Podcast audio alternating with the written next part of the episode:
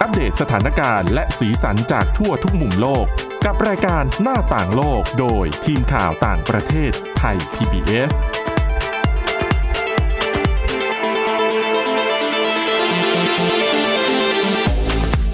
สวัสดีค่ะ คุณผู้ฟังขอต้อนรับเข้าสู่รายการหน้าต่างโลกค่ะสำหรับวันนี้นะคะ พบกับคุณทิพย์ตะวันธีรนัยพงษ์และดิฉันสวรักษ์จากวิวัฒนาคุณค่ะ สวัสดีค่ะ ค่ะ วันนี้นะคะพวกเราก็มีเรื่องราวที่น่าสนใจนะคะ อาจจะ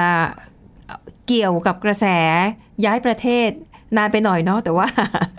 จริง ๆอ่ะไอ้พวกเรื่องพวกเนี้ยถ้าคนที่ติดตามข่าวสารจะพบว่า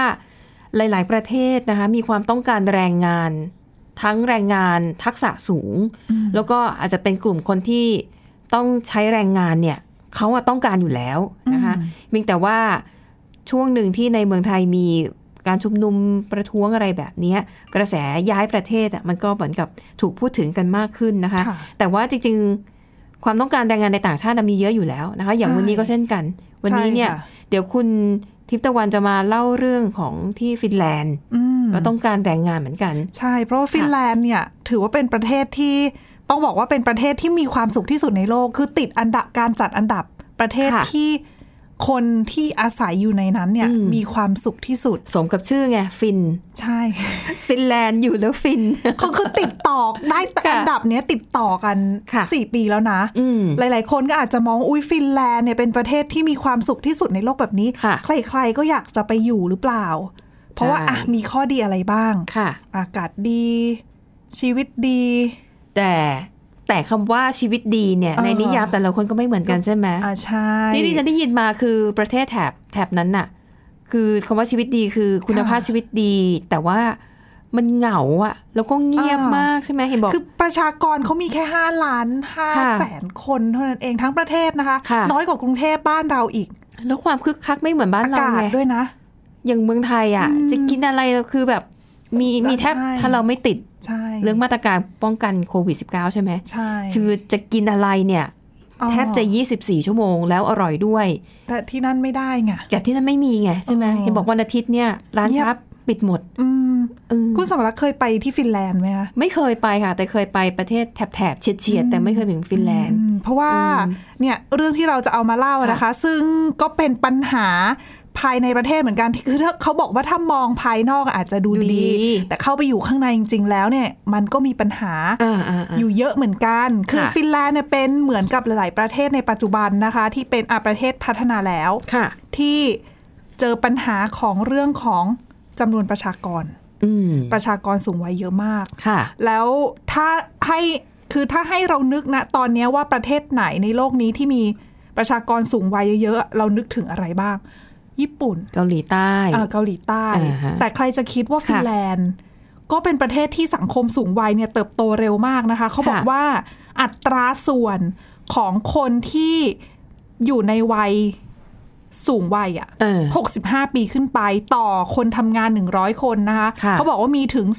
39.2%เปอร์เซ็นต์ โอ้ นั่นหมายถึง เกือบ คน ครึ่ง ถูกต้อง นั่นหมายถึงว่าคนทำงานต้องทำงานมาเลี้ยงคนสูงอายุ อือฮึ แล้วอย่า ค่ะ ลืมว่าเออก่อนหน้านั้นตัวเลข 39.2เปอร์เซ็นต์เนี้ยเป็นรองแค่ญี่ปุ่นเท่านั้นเอง ซึ่งมีผู้สูงอายุเยอะที่สุดในโลก ค่ะ เออแล้วนอกจากนี้อะนะคะ อย่าลืมว่าฟินแลนด์เป็นหนึ่งในประเทศที่เป็นรัฐสวัสดิการ นั่นคือจ่ายภาษีหนักมาก แต่สวัสดิการที่รัฐคุ้มครองประชาชนก็ดีมากเช่นเดียวกัน ถูกต้องแล้วคนที่จะได้รับประโยชน์มากที่สุดในรัฐสวัสดิการก็คือบรรดาผู้สูงอายุ อืม เพราะว่าอ่ะเราก็มองว่าเราอยู่ในวัยทำงานเนาะ ค่ะ ทำงานเก็บเงินเพื่อที่จะไปใช้ชีวิตสบายช่วงบั้นปลาย ค่ะ เออแน่นอนว่าฟินแลนด์ก็ก็มี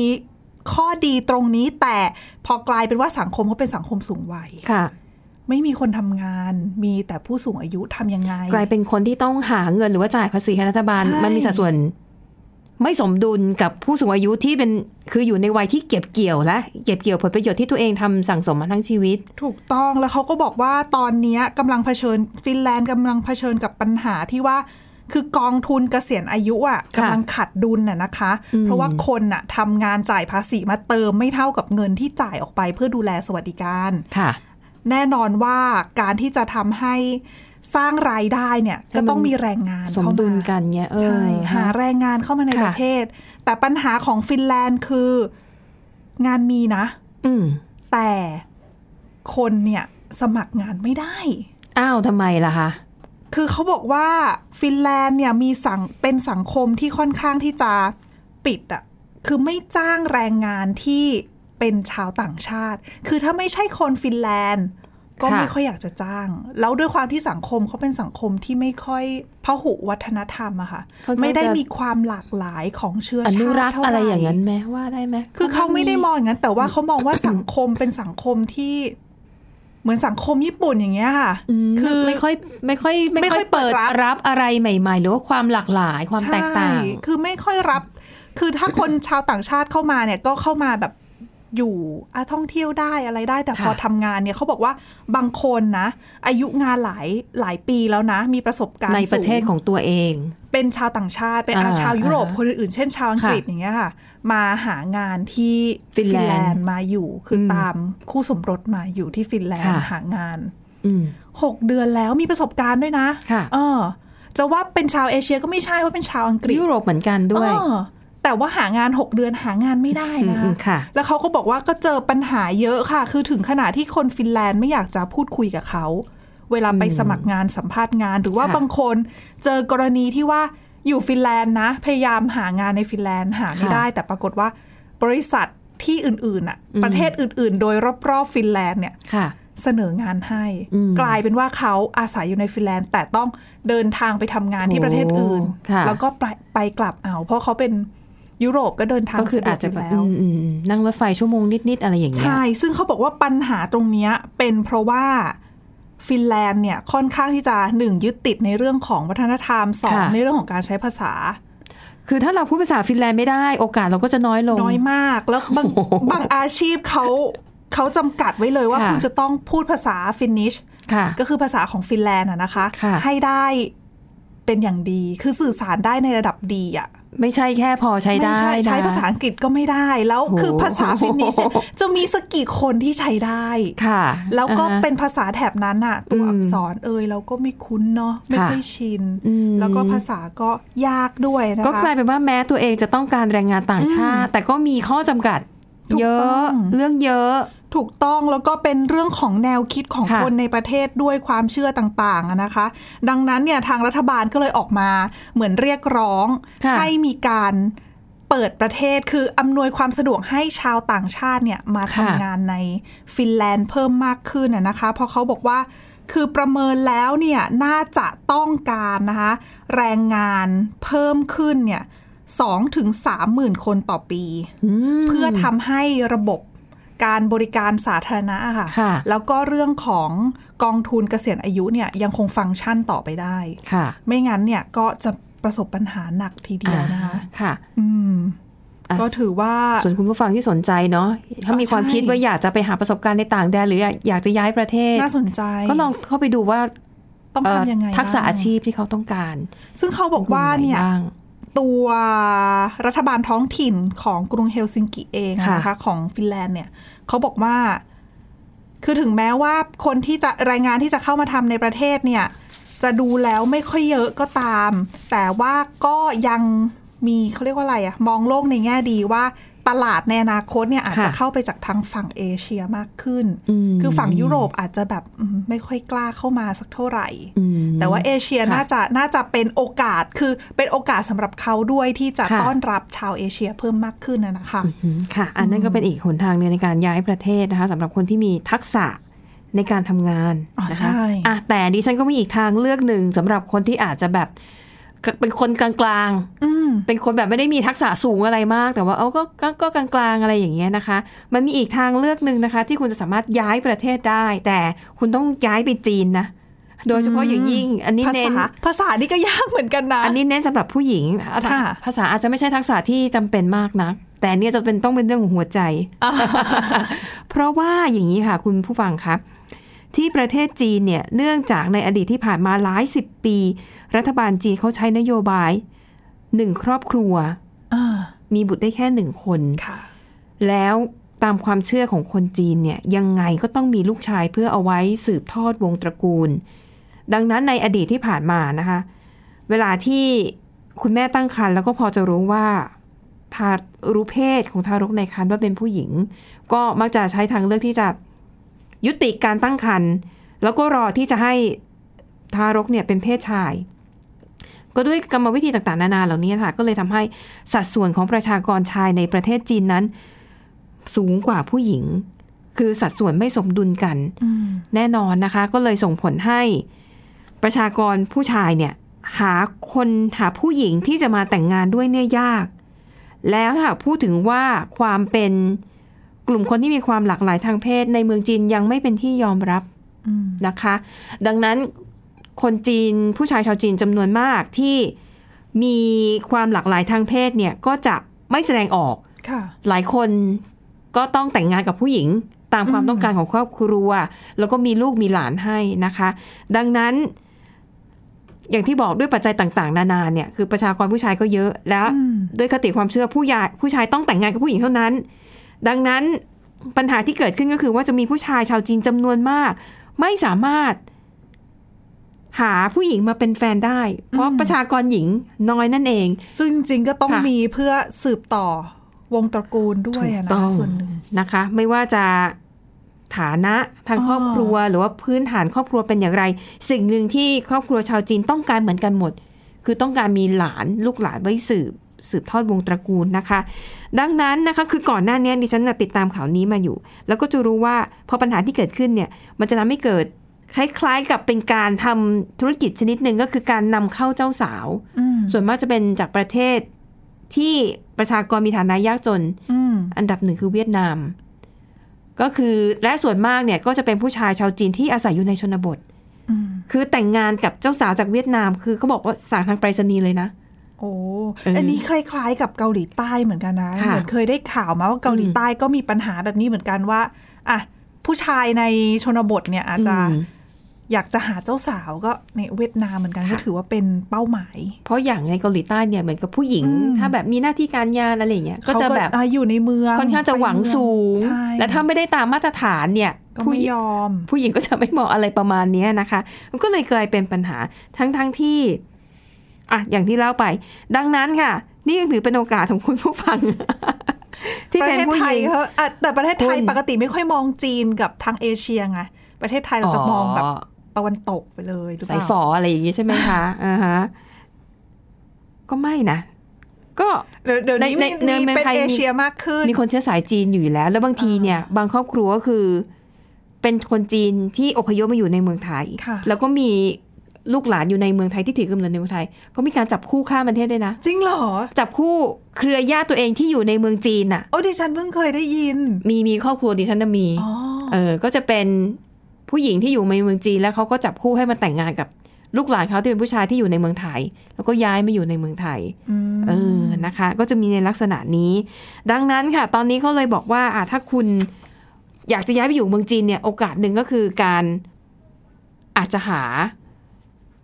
แฟนที่เป็นผู้ชายแล้วไปอยู่ในประเทศจีน ม เขาบอกโอกาสมันก็จะมีมากขึ้นนะคะ มันอย่างนี้มีเหมือนกับเขาเรียกว่าอะไรระเบียบหรือกฎอะไรที่อำนวยความสะดวกในการย้ายไปไหมการใช้ชีวิต ก็ไม่ค่อย ยซีเรียสเท่าไหร่นะ แล้วเมืองเมืองเมืองจีนจริงนี่ก็ไปค่อนข้างง่ายยิ่งไปเที่ยวนี่ง่ายมากนะคะ แต่ว่าเชื่อว่าคุณผู้ฟังน่าจะสนใจ แต่ว่าเดี๋ยวตอนเนี้ยหมดเวลาเดี๋ยวมาพักกันแป๊บหนึ่งนะคะเดี๋ยวในเบรกหน้ามาติดตามเรื่องนี้กันต่อค่ะ หน้าต่างโลกโดยทีมข่าวต่างประเทศไทย PBS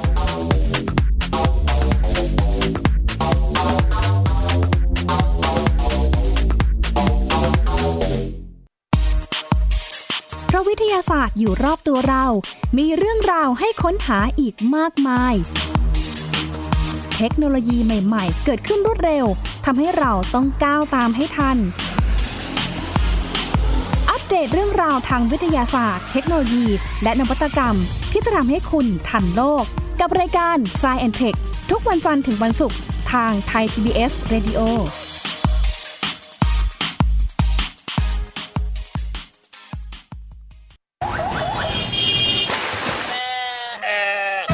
ชวนทุกคนตะลุยไปให้สุดโลก สะบัดจินตนาการกับเสียงต่าง ๆ ไปพร้อมกัน ในรายการ เสียงสนุกทาง w w w t h a i p b s p o d c a s t c o m และแอปพลิเคชันไทย PBS Podcast แล้วเจอกันนะครับ บ หน้าต่างโลกโดยทีมข่าวต่างประเทศไทย PBS ต้อนรับกลับเข้าสู่ช่วงที่ 2 ค่ะ คุณผู้ฟังนะคะ ก็คืออ่ะไปดูล่าสุดเนี่ยนะคะ มันมีการสำรวจสมโนประชากรของคนจีนนะครบว่าเออปีที่ผ่านคือในช่วง 10 ปีที่ผ่านมา มีเอ่อประชากรเกิดใหม่ 12 ล้านคน อืม นะคะ และแน่นอนเด็กผู้ชายก็ยังคงเยอะกว่าเด็กผู้หญิงอยู่ดีนะคะ ซึ่งประเด็นนี้ค่ะเขาบอกว่าปัญหาเรื่องของความไม่สมดุลระหว่างเพศชายกับเพศหญิงในจีนเนี่ยมันจะรุนแรงมากขึ้นนะคะ โดยเฉพาะอย่างยิ่งมันจะลามมาถึงปัญหาเรื่องของการแต่งงานด้วย เพราะว่าอะไรหนึ่งครอบครัวชาวจีนส่วนใหญ่ต้องการที่จะมีลูกสาวมากกว่าลูกชายนะคะ และโดยปกติผู้ชายในเมืองจีนเวลาเขาเลือกแต่งงานเนี่ยเขาจะเลือกเจ้าสาวที่อายุน้อยกว่า อืม นะคะในขณะที่ผู้หญิงที่อ่ะพออายุมากเข้าเนี่ยเขาก็อาจจะแบบไม่เป็นที่ต้องการของตลาด อืม แต่ผู้หญิงจีนเดี๋ยวนี้หลายคนก็รู้สึกว่าฉันก็ไม่แคร์ไม่สน ฉันไม่แต่งงานฉันก็อยู่คนเดียวได้ คือต้องบอกแบบนี้ว่าสังคมจีนกำลังเปลี่ยนไป ใช่ เนื่อง ค่ะ จากนโยบายเรื่องลูกคนเดียวนะคะ อืม ก็ทำให้ผู้หญิงเนี่ยได้รับการศึกษาสูงขึ้น ค่ะ มีเงินมากขึ้นทำงานมากขึ้น เพราะว่า อืม อ่ะพ่อแม่มีลูกได้คนเดียวแล้วเกิด ค่ะ เป็นลูกสาวขึ้นมาเนี่ย คือทุกอย่างในครอบครัวก็จะให้ลูกสาว มีพร้อ ห ม มดไม่เหลือคนเดียวอะนะคะ อืม ดังนั้นเนี่ยก็เลยทำให้ผู้หญิงก็มองว่าตัวเองอะมีทางเลือกเยอะ ค่ะ อืม นะคะอาขออภัยที่พูดไปเมื่อกี้บอกว่า 10 ปีมีประชากรจีนเพิ่มขึ้น 12ล้านชนะคือ 1 ปี ค่ะ หนึ่งปีเนี่ยประชากรเพิ่มขึ้น 12 ล้านคนนะคะ แล้วเขาบอกว่าปัญหาที่เกิดขึ้นเนี่ยก็คือว่าเด็ก 12 ล้านคนที่เกิดใหม่เนี่ย อืม เมื่อเวลาผ่านไปถึงช่วงเวลาที่วัยที่จะแต่งงานได้แล้ว จะมีเด็กประมาณ 6 0 0 0 0 0 คน คือเด็กผู้ชายที่เกิดปีที่แล้วเนี่ยนะจะมีอยู่ประมาณ 6 0 0 0 0 0 คนที่จะไม่มีเจ้าสาวในเมืองจีนมาแต่งงานด้วย เพราะว่าจำนวนของผู้หญิงไม่พอนั่นเองนะคะ และเขาบอกว่าในช่วง ในอีกไม่นานเนี่ยนะคะประเมินว่าในช่วงปี 1980 ถึง 2220 เนี่ยเขาบอกว่ามีผู้ชายเนี่ยเกิดมากกว่าผู้หญิง 30 ถึง 40 ล้านคนเลยนะเท่ากับในจำนวนเนี้ย30 40 ล้านคนมันจะมีสักกี่คนที่ อืม หาเจ้าสาวในประเทศจีนไม่ อัน ได้ นี้คือต้องนับว่าเจ้าสาวผู้หญิงทุกคนจะแต่งงานด้วยนะ อ่ะ แต่นี่ไม่ใช่ผู้หญิงทุกคนจะแต่งงานไง ใช่ แล้วอย่าลืมผู้ชายในจีนก็คือต้องเป็นผู้ชายที่แต่งงานผู้หญิงเท่านั้น ค่ะ ผู้ชายที่ชอบผู้ชายด้วยกันเองก็ไม่สามารถที่จะ อ่า ลงเอยกันเองได้ อ่า อะอย่างดีก็คือคุณก็อาจจะแบบอยู่กันเฉยๆกับผู้ชายกับผู้ชาย แต่ก็จะถูก นค ทางบ้านกดดันอีกแหละ ใช่ อ๋อ ใช่นะคะอ่ะดังนั้นค่ะนี่ก็เลยกลายเป็นปัญหาการขาดแคลนเด็กผู้หญิงในประเทศจีน และเขามองว่านี่จะเป็นปัญหาระยะยาว มันไม่ใช่จะบอกว่าโอ้ยแก้กฎหมายวันนี้ แล้วอีกเดือนหนึ่งหรือว่าปีสองปีจำนวนผู้หญิงประชากรในจีนจะเพิ่มขึ้น เป็อายุของคไงไม่ได้ไง ใช่ อ่า แล้วอย่าลืมว่าพอชีวิตคนเกิดมาอะไรก็ไม่แน่ไม่นอน ค่ะ อาจจะไม่ได้อยู่ครบจนอายุขัยก็ได้ อาจจะ แล้วเขาบอกว่า เสียก่อนวัยอันควรก็ได้อีก เขาบอกว่าเดี๋ยวนี้เนี่ย คนจีนคือไม่ใช่เดี๋ยวนี้คือคนจีนจริง ๆ ก็เป็น ค่ะ เหมือนกับผู้ชายในหลาย ๆ ในหลาย ๆ ประเทศคือ ก็จะมองว่าผู้หญิงที่มีสถานะทางสังคม ค่ะ สูงกว่าตัวเองก็แต่งงานด้วยไม่ได้อีก อืม รู้สึก เอ่อมีตัวเลือกยิ่งน้อยลงเข้าไปใหญ่นะ นะคะ อ ดังนั้นค่ะ ทางเลือกที่เหลืออยู่ที่พอจะแก้ปัญหาได้ทันการในตอนนี้ก็คือ ผู้ชายชาวจีนเนี่ยอาจจะต้องหันไปแต่งงานกับสาวชาวต่างประเทศแทน ค่ะ เพื่อเพิ่มอัตราประชากรในประเทศจีนนะคะ ดังนี้เนี่ยเป็นโอกาสของสาวไทยก็ฝึกภาษาจีนเอาไว้ เอาแล้วอย่าลืมเดี๋ยวนี้มันมีสื่อสังคมออนไลน์ ค่ะ แล้วก็มีหลายคนที่แต่งงาน โดยพบกับคู่ชีวิตของตัวเอง ด้วยผ่านสื่อสังคมออนไลน์ก็เยอะแยะ อืม นะคะ แต่ว่าเวลาแต่งงานไปเนี่ยบางทีก็ต้องดูให้ดีเหมือนกันนะ ค่ะ เพราะว่าก่อนหน้านี้เราก็ได้ยินเคยได้ยินข่าว ค่ะ มาว่าอ่ะไม่เคยเคยเจอกันมาก่อน ก็ อ๋อ แต่งงานผ่านพ่อสื่อแม่สื่อ ค่ะ แล้วก็มีการคุยกันข้างนอกคือคือตัวผู้ชายผู้หญิงไม่ได้เจอกันอย่างเงี้ย ค่ะ หรือว่าเจอแค่ครั้งสองครั้ง แล้วก็แต่งงานไปอยู่กับเขาแล้วพอไปอยู่แล้วปรับตัวไม่ได้ อันนี้เห ส มือนกัภาพ บ สั กาง ร คมที่แตกต่าง คลุม กั ถุ น งชนไงแต่สมัยก่อนอะแต่งแล้วการหย่ายากมาก แต่เดี๋ยวนี้ง่าย แต่เราไปอยู่ในต่าง ประเทศนะ เราบางทีถ้าเราภาษาเราไม่แข็งหรือว่าเราไม่ ใช้ชีวิตเราไม่สะดวก เออปรับ ใจก็อาจจะต้อง ใช่ก็ต้อง ไม่ ดู ยายู่ ดีๆ ใช่ไ เหมือนกันนะคะ ค่ะ อืม อ่ะเอาละค่ะคุณฟัง นั่นก็คือเรื่องราวปัญหาสังคมในประเทศจีนนะคะ แต่ว่ามันก็มีอีกปัญหาหนึ่งนะคะ อันนี้จะเป็นรายงานในรูปแบบของสื่อเสียงนะคะ อยากจะเอามาเล่าให้คุณผู้ฟังได้ฟังกัน มันเป็นเรื่องหาเรื่องของคนไร้บ้านในออสเตรเลียที่ไม่มีที่อยู่ที่นอน ซึ่งมันจะเป็นปัญหาหนักมากโดยเฉพาะยิ่งในช่วงฤดูหนาว ซึ่งก็มีกลุ่มอาสาสมัครในออสเตรเลียค่ะเขาทำโครงการรถตู้นอนสำหรับคนไร้บ้านนะคะ แต่ว่ารูปแบบการทำงานจะเป็นยังไงเนี่ยติดตามฟังได้จากรายงานชิ้นนี้ค่ะ รถบรรทุกคันใหญ่ที่จอดอยู่ในเมืองควิมเบียนรัฐนิวเซาเวลของออสเตรเลีย มองดูเผินๆ ก็เหมือนกับรถบรรทุกสินค้าทั่ว ๆ ไปค่ะ The owner gives me the land for free and แต่เมื่อประตูด้านข้างถูกยกขึ้น เราจะเห็นว่านี่คือรถตู้นอนค่ะ นอนได้ครั้งละ 7 คน ลักษณะของที่นอนนะคะ ก็คล้ายกับโรงแรมแคปซูลในประเทศญี่ปุ่นค่ะ จะเป็นช่องเล็กๆ ที่มีเตียงนอนขนาดพอดีกับตัวคน มีทั้งหมด 7 ช่อง ในแต่ละช่องมีทั้งโทรทัศน์นะคะ เครื่องปรับอากาศแล้วก็เครื่องทำความอุ่น ที่สำคัญมีห้องน้ำเคลื่อนที่ไว้ให้ด้วยค่ะ รถตู้นอนคันนี้ไม่ได้ทำขึ้นมาเพื่อไว้เดินทางท่องเที่ยว แต่ว่ามีไว้สำหรับคนไร้บ้านค่ะ โครงการนี้มีชื่อว่า Sleep Bus ไซมอนโรผู้ก่อตั้งโครงการ Sleep Bus สาธิตให้เราดูว่ารถคันนี้ใช้งานอย่างไร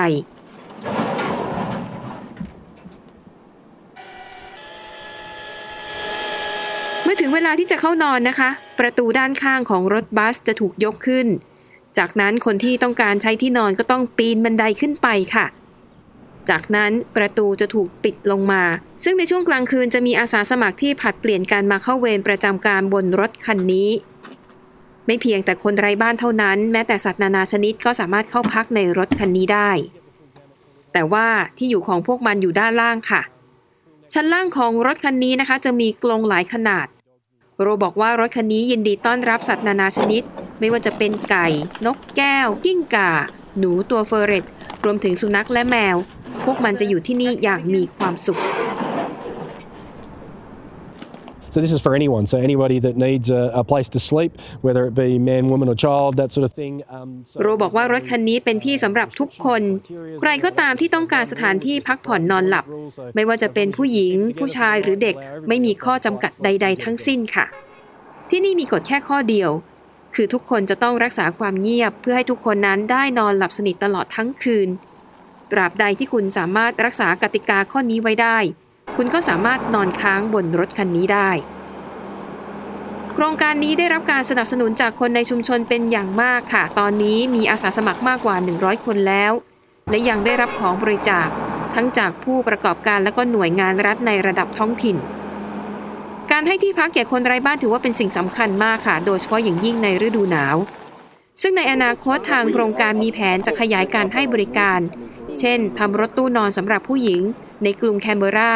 รวมถึงขยายพื้นที่ให้บริการไปยังเมืองอื่น ๆ ด้วย The owner gives me the land. การระบาดของโควิด -19 ก็ทำให้คนจำนวนมากต้องเผชิญกับชีวิตที่ยากลำบากค่ะ บางคนถึงขั้นกลายเป็นคนไร้บ้าน ซึ่งโครงการนี้ก็หวังว่าจะช่วยผู้คนที่กำลังตกทุกข์ได้ยาก ให้ได้มีที่พักพิง จนกว่าจะถึงวันที่พวกเขาสามารถกลับมายืนด้วยลำแข้งของตัวเองได้อีกครั้ง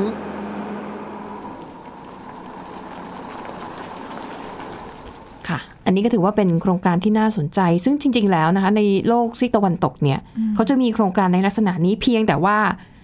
ลักษณะของการให้บริการคือจะเป็นตัวบ้านอ่ะคือเป็นอาคารที่ตั้งอยู่กับที่อ่ะเหมือนก็ถึงเวลาแล้ว อ๋อ คนไร้บ้านคนไหนแบบไม่มีที่นอน ค่ะ คือถ้าเป็นช่วงฤดูธรรมดาฤดูร้อนฤดูฝนก็ยังไม่เท่าไหร่ แต่ถ้าเป็นฤดูหนาวเนี่ย ใช่ คือมันหนาวแบบเข้ากระดูก คือ ถึงสามารถเสียชีวิตได้นะใช่ไห เขา ม ไม่ คุณ เห ทิ มือน ตะวั บ้าน นเราไง ค่ะ เออ บ้านเรายังอากาศยังอากาศแบบอยู่นอกบ้านยังไม่เป็นไรอาจจะ ค่ะ กลัวกลัวแค่แมลง ปัญหาของบ้านเราคือมันร้อนเกินไป